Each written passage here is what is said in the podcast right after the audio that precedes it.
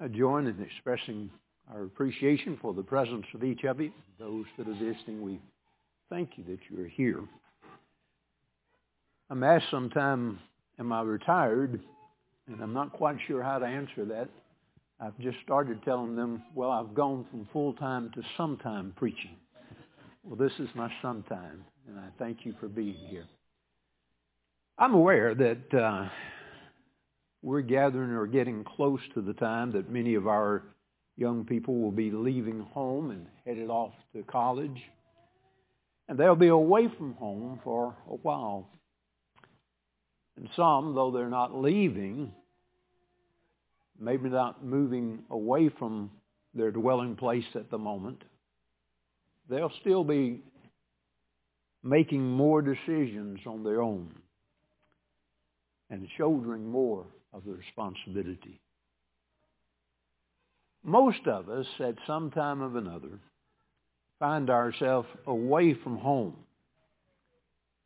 And so I want to talk with you this morning about the subject being away from home.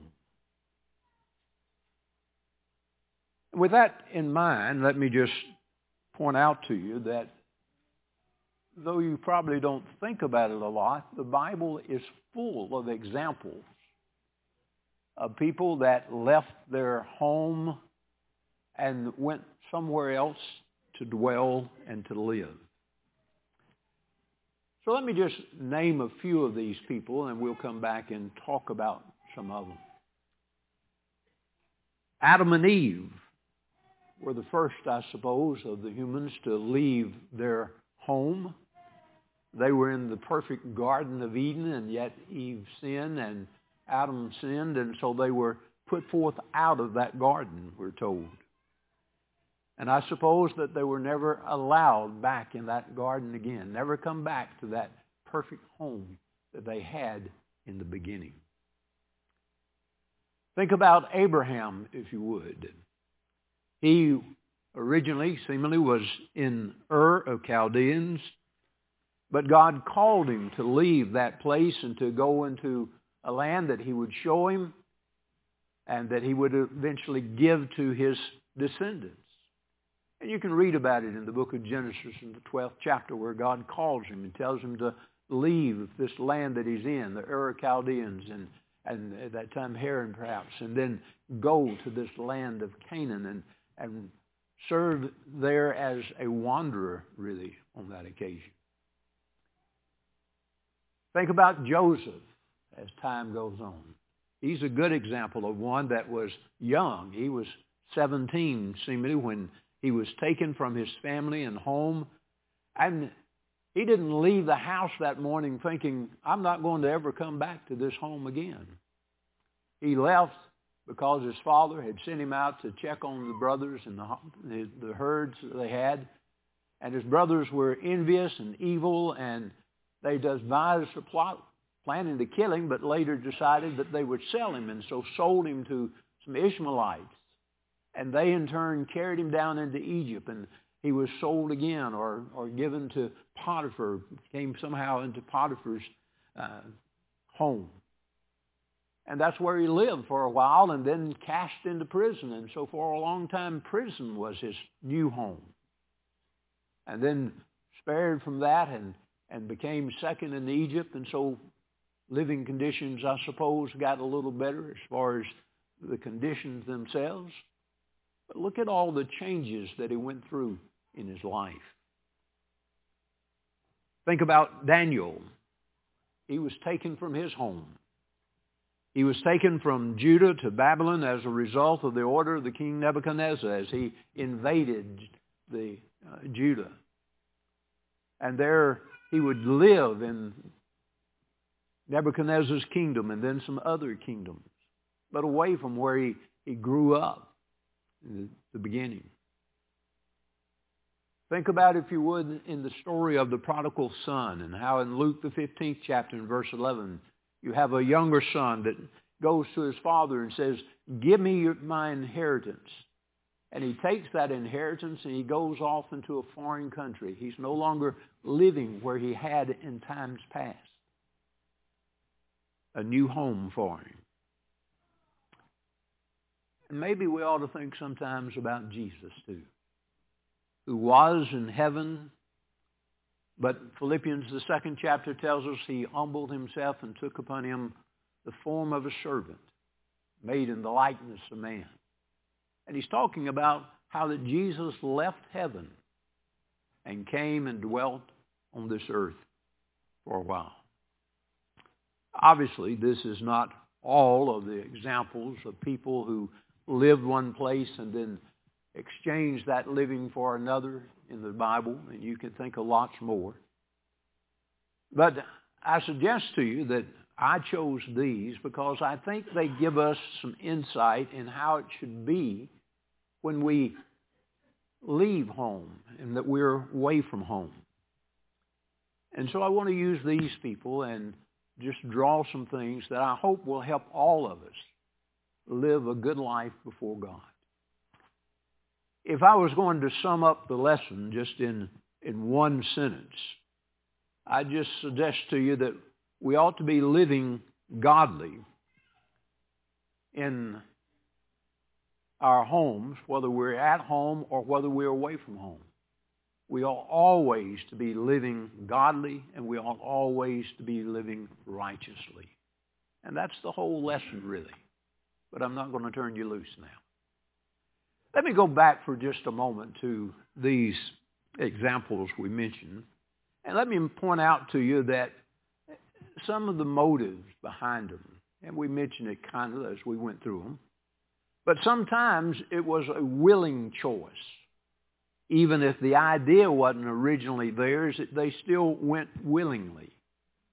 Abraham, that wasn't his idea, I suppose. He didn't just wake up one morning and said, I think I'll move. God called him and talked to him and told him, I want you to leave this place and go into another land.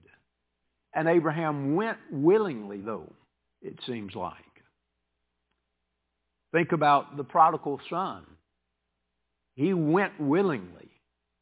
In fact, the story would tell us that he went into the father and asked the father to give him his substance so that he could go into a foreign country, and, and he did that. And I don't really know his motive from the start of why he wanted to do that. I think when we see the rest of the story, uh, we perhaps get an idea that he just wanted to, to live a life that wasn't as regimented and he wanted to get rid of some of the, the restraints that he had. But that's for certain what happens with a lot of young people, that they think that they want to leave home because they want more freedom. They want more uh, freedom to make their choices without the restraint, without somebody standing over them and, and suggesting to them what's right and what's wrong. But as you see with the young man in the book of Luke in the 15th chapter, sin enslaves and it destroys. And this young man that had whatever vision he had to begin with was brought down to a very humble position where he realizes that he's made a mistake and he's ready to really go back home and submit himself to his parents even not just as a child, but he's willing, even if it would be just to accept him as a servant, though the father would receive him indeed as a son. But as you look at these also, you learn and see that sometimes it's not willingness. It's sometimes a forced move. Uh, think about Joseph. He's displaced from his home because of the evils of his brothers. Or think about Daniel. He didn't make the choice on his own. He was taken captive and, and sent to Babylon there. But in these cases, on some of them, even though they were not even their choice really, they still went and they still lived the best life that they could. And then there's Jesus. We'll talk more about him in a minute. What I want to do is to just suggest to you some particulars. We've said that the main point is that whether we're at home or away from home, we live righteously under God. But I want to take these examples and just draw out some points and particulars that can help us as we try to live righteously at home or away from home. One of the first things I would tell you to do is purpose in your mind that you want to live righteously. Look over, if you would, to the book of Daniel, and I'm sure that you already are familiar with the passage. But you remember in the book of Daniel,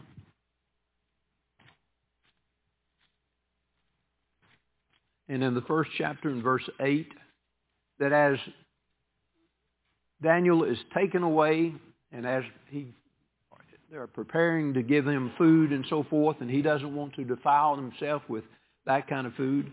But it says, But Daniel purposed in his heart that he would not defile himself with the portion of the king's delicacy, nor with the wine which he drank.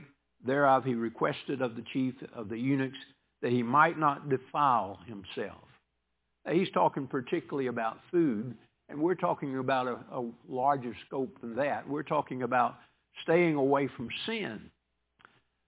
But when we leave, whether willingly or unwillingly, our thought ought to be, I'm going to live righteously in the sight of God. And we need to make that our purpose and our plan. And just know that this is our purpose and our plan. And, and that'll help us a whole lot, even if we just say, that's my purpose, and we make it our purpose not to defile ourselves. I want to suggest also from Daniel that we need to be people of prayer. Whether we're in a familiar setting and familiar people or if we've moved away to somewhere else, we need to be a people of prayer. Again, you remember Daniel in the book of Daniel in the sixth chapter. And this particular time, you remember that the king has made a decree that people can't make a request of anybody other than the king. But Daniel has, according to the scripture, the, the habit of every day praying several times, morning and noon and night, opening his windows toward Jerusalem. And so he still does that. And, and you learn from that that this wasn't just something when the king's commandment came out, he said, I'll show you. This was his pattern of life, that every morning he, he led or would pray at morning and noon and evening. And we need to be people of prayer. I remind you that uh, prayer, the supplication of prayer, or as James talks about in the book of James, the, the prayers of the righteous avail much. And then he points out how that Elijah had prayed for rain, and, and it came. I grew up, and I remember we had one house that had a little foyer, and, and there was a bookcase, and over the bookcase was just a little bitty plaque that said, prayer changes things. Prayer can change things. And we need to be people that make sure that we pray. And it doesn't need to be something that we do just because we're with our parents now or, or the, the families together now. It needs to be something that we do and that we want to make a part of our life.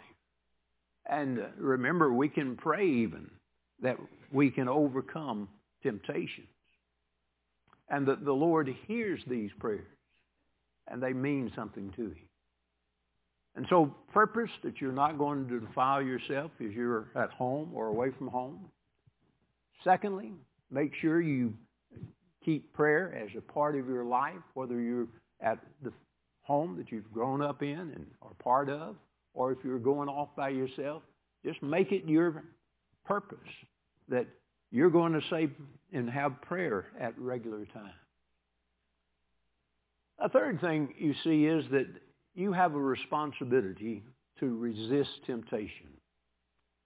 I'm thinking about Joseph and how he's taken away from his home where he grew up, sold into slavery by his brothers, then carried to Potiphar's house. And you remember that Potiphar's wife looked at him and, and pursued him, and he resisted that. And it wasn't just a one-time thing. If you look at Genesis, the 39th chapter and verse 10, the phrase is that she persisted day by day. It wasn't that he had to resist just one time. It was that he had to resist one day, and he'd come back the next time, and he still had to resist again and again. It reminds me of the story of Balaam and Balak. And you remember that Balak was the king, and he would come to Balaam and say, curse the children of Israel. And Balaam would say, no, I can't do that. Or let me go and, and talk to the Lord and see what he says. You get the feeling that he never just said, no, this is not it. That he would say, no, I'm not going to do that. But let me go talk to the Lord and maybe I can find a way that we can do that. And you know that at the end, he caused the children of Israel to sin and, and caused great harm for the cause of the Lord. You're going to face temptations, whether you're at home or away from home. And we need to say no when those temptations come. But we don't need to say, well, maybe, or perhaps no. We need a resounding no so that the devil knows that we're meaning business and that we're not planning to yield to those temptations. And it may mean that sometimes we just have to flee the situation. That's the case with Joseph, as you remember in the book of Genesis in the 39th chapter. That one day she comes in, Potiphar's wife comes in, and she grabs hold of him, and, and to get away, he just flees. And sometimes we're just going to have to flee. And that's a way of overcoming temptation, and it's a way of deliberately overcoming temptation. You remember in the book of James in the first chapter that James gives us a very good definition of temptation. He says a person is tempted when there's desire and opportunity. When there's desire and enticement, I think is the way the, the translation reads. In other words, you have a desire and Satan comes along and he baits that. He tries to get you to go after something, draw you away from the Lord with that desire. And so that tells us there's two ways that you can overcome temptation. One, you can perhaps suppress the desire. But it's hard to do sometimes. And take some time to build yourself up perhaps so you can uh, suppress the desire. But you can also just flee the bait. You can get away from whatever it is that, that's pulling towards you. And it counts just as much if you do that deliberately in order to get away from the temptation or to overcome the temptation as if though you had, you had to suppress the desire. Either way, you're showing God, I want to live righteously. And I don't want to yield to Satan and I don't want to yield to temptation and I'll do whatever it takes to do in order to escape sin. And so you need to remember to, to resist temptation and at times even lead temptation. I want to suggest to you furthermore that you need to have the habit of worship not just out of habit, but it needs to be a part of your life and a consistent part of your life. I want to go back with you for a moment to the book of Abraham, or to the book of Genesis, and talk to you about Abraham for a moment. I mentioned to you that you see him call, God called him in the book of Genesis in the 12th chapter, and so he leaves his home and goes where God wants him to go. And he's not just in one place in that land. He moves around some even then. But I want you to listen first to Genesis 12 and 7. It says, Then the Lord appeared to Abram and said, To your descendants I will give this land. And there he built an altar to the Lord who had appeared to him. That's Abraham built an altar. Look, if you would, to the book of Genesis in the 13th chapter in verse 8. So Abram said to Lot, Please let there be no strife in our uh, between me and you, in your herdsman mind. That's no passage I'm looking for. But you'll go on and find it in chapter 13, you'll see him build another altar. And then when you look over to chapter 22 and verse 9, you'll again see here's a place that Abraham comes to. And as he comes, it says, Then he came to the place where God had told him. And Abram built an altar there and placed the wood on the, in order and so forth. This is when he was going to offer up Isaac. And the point I'm making is, here's Abraham, and he's left his home in Ur Chaldeans, and he's come to this land that God has told him to come in. And he's not even really in a settled place, but wherever he goes, he worships. He builds altars. I read a statement one time. Somebody said you could tell where Abraham had been just by the altars that he had built. It just seemed like anywhere he was, if he was there for any period of time, he built an altar and he worshiped God. And that needs to be our life. Whether we're at home or away from home, we need to worship and have that in our life as a part of our life that we worship. I, I have a book in my library that I just started reading, and I've set it aside kind of. But the title of it is We Are What We Worship. And it's based on the passage out of Isaiah where these people uh, worshipped idols and they, they became idolaters.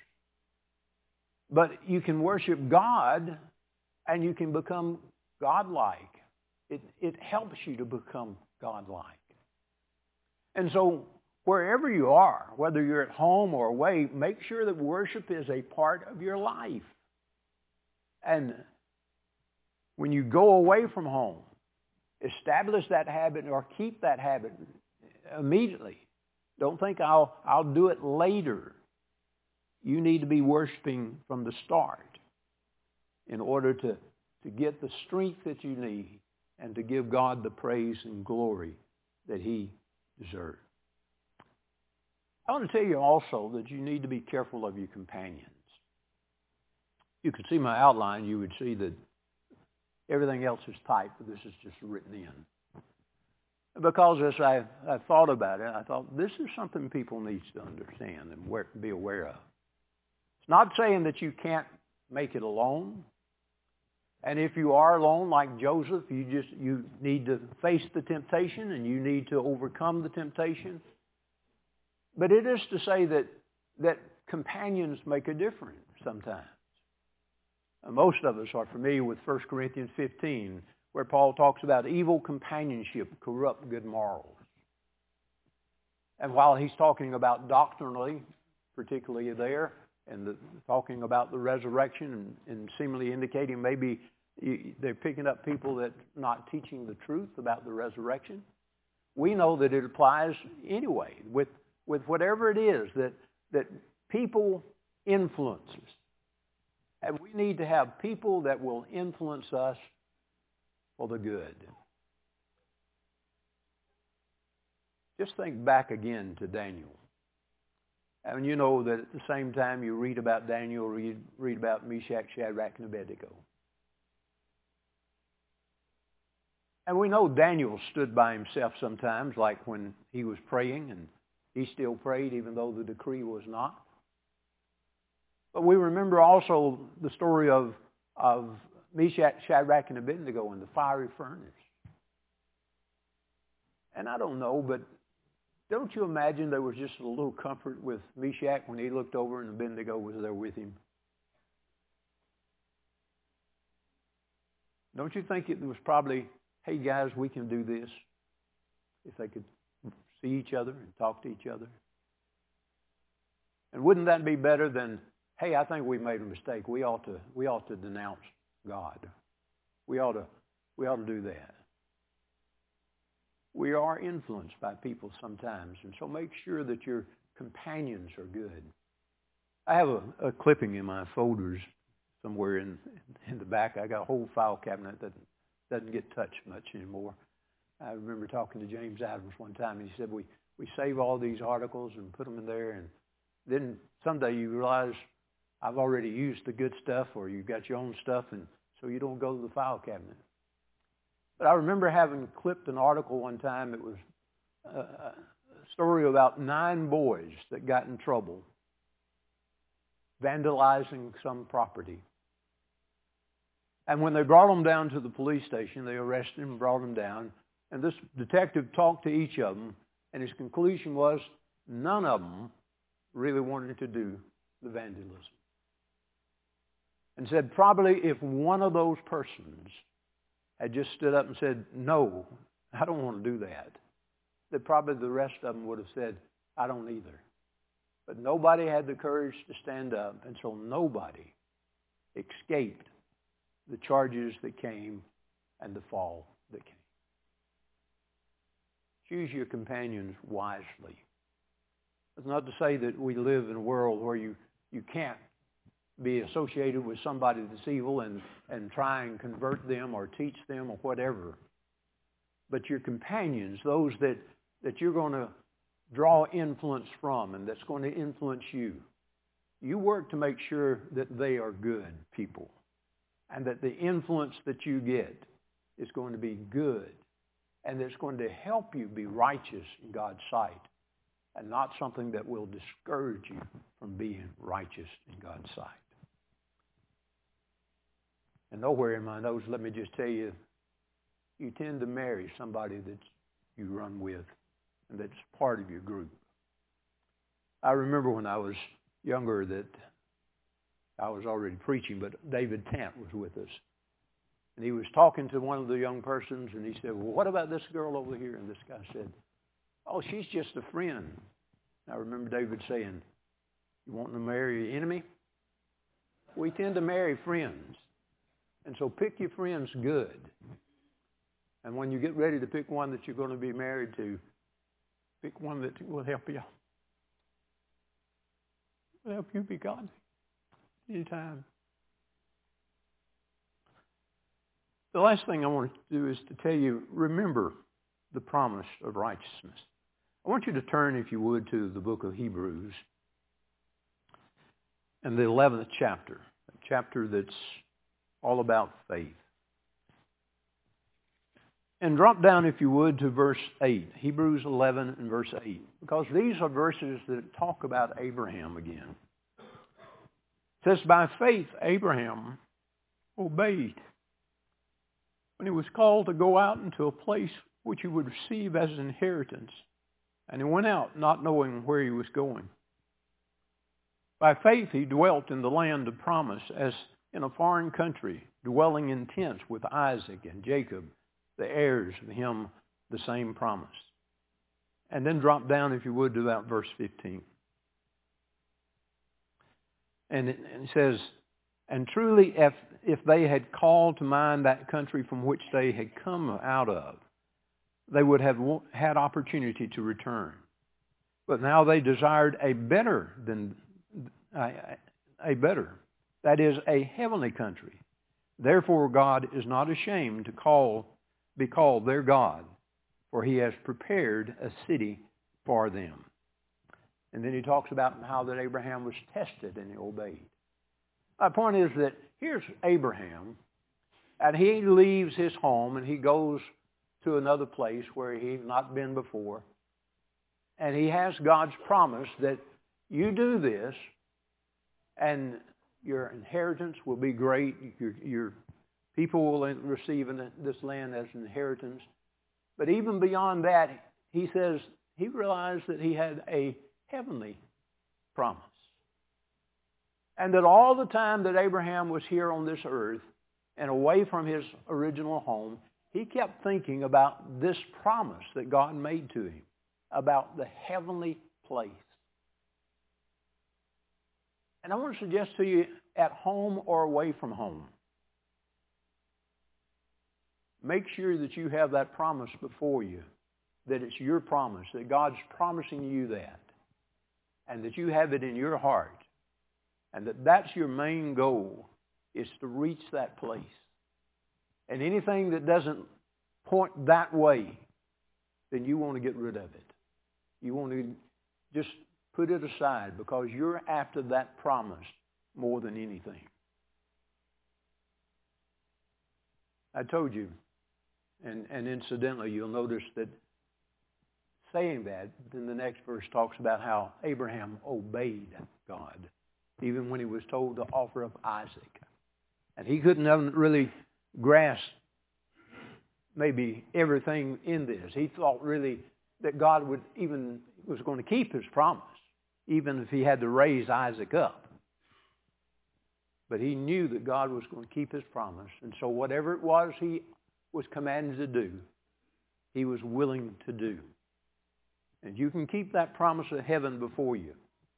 And whatever it is we're called to do, you can do it. You can find the strength, maybe through prayer, maybe through encouragement of others, that you can find the strength to overcome temptation and keep that promise alive. I told you Jesus used him as an example of one who left one place to dwell in another. And of course, he's talking about Jesus, or we're talking about Jesus, how that he was in heaven as God, with God, and then emptying himself, as the verse says, and took upon him the form of a servant. And uh, just when you grasp that, so much there. I remember one preacher saying that's kind of like a man suddenly becoming an earthworm. And he still got the thought of what it was like when he was a, an earth or a man, but now he's limited as an earthworm.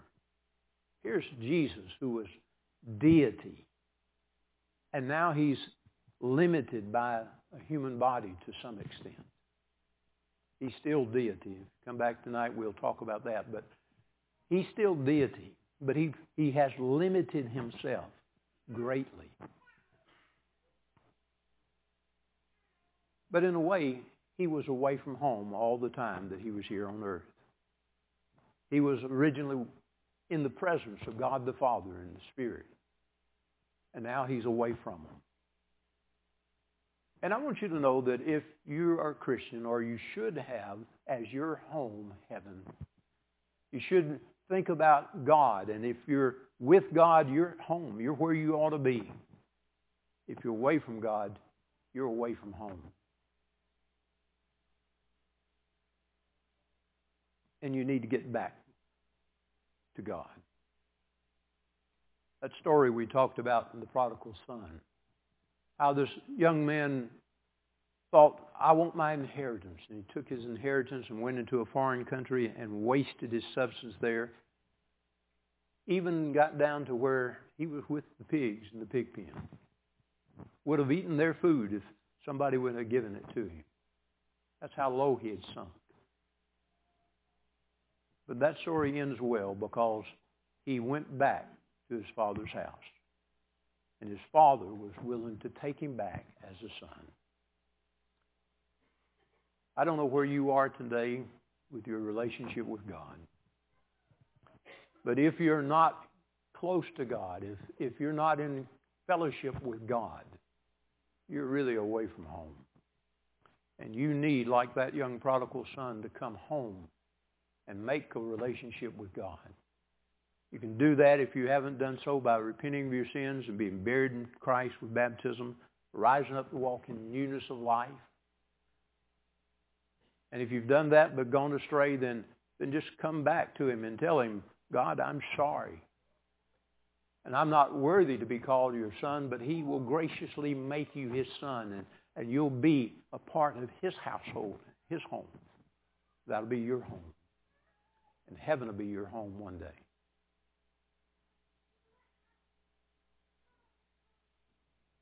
D. Bowman used to say, you miss heaven, you miss it all. I didn't know it till just recently, but that's on his tombstone. If you miss heaven, you miss it all. Whether you're home or away from home in this world, if you miss heaven, you've missed it all.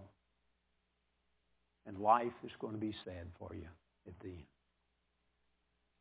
So as we stand and sing the invitation song, if you are away from God now, come home. And whether you're living at home, home or, away from home, live righteous and live for God. Won't you come as together we stand and sing?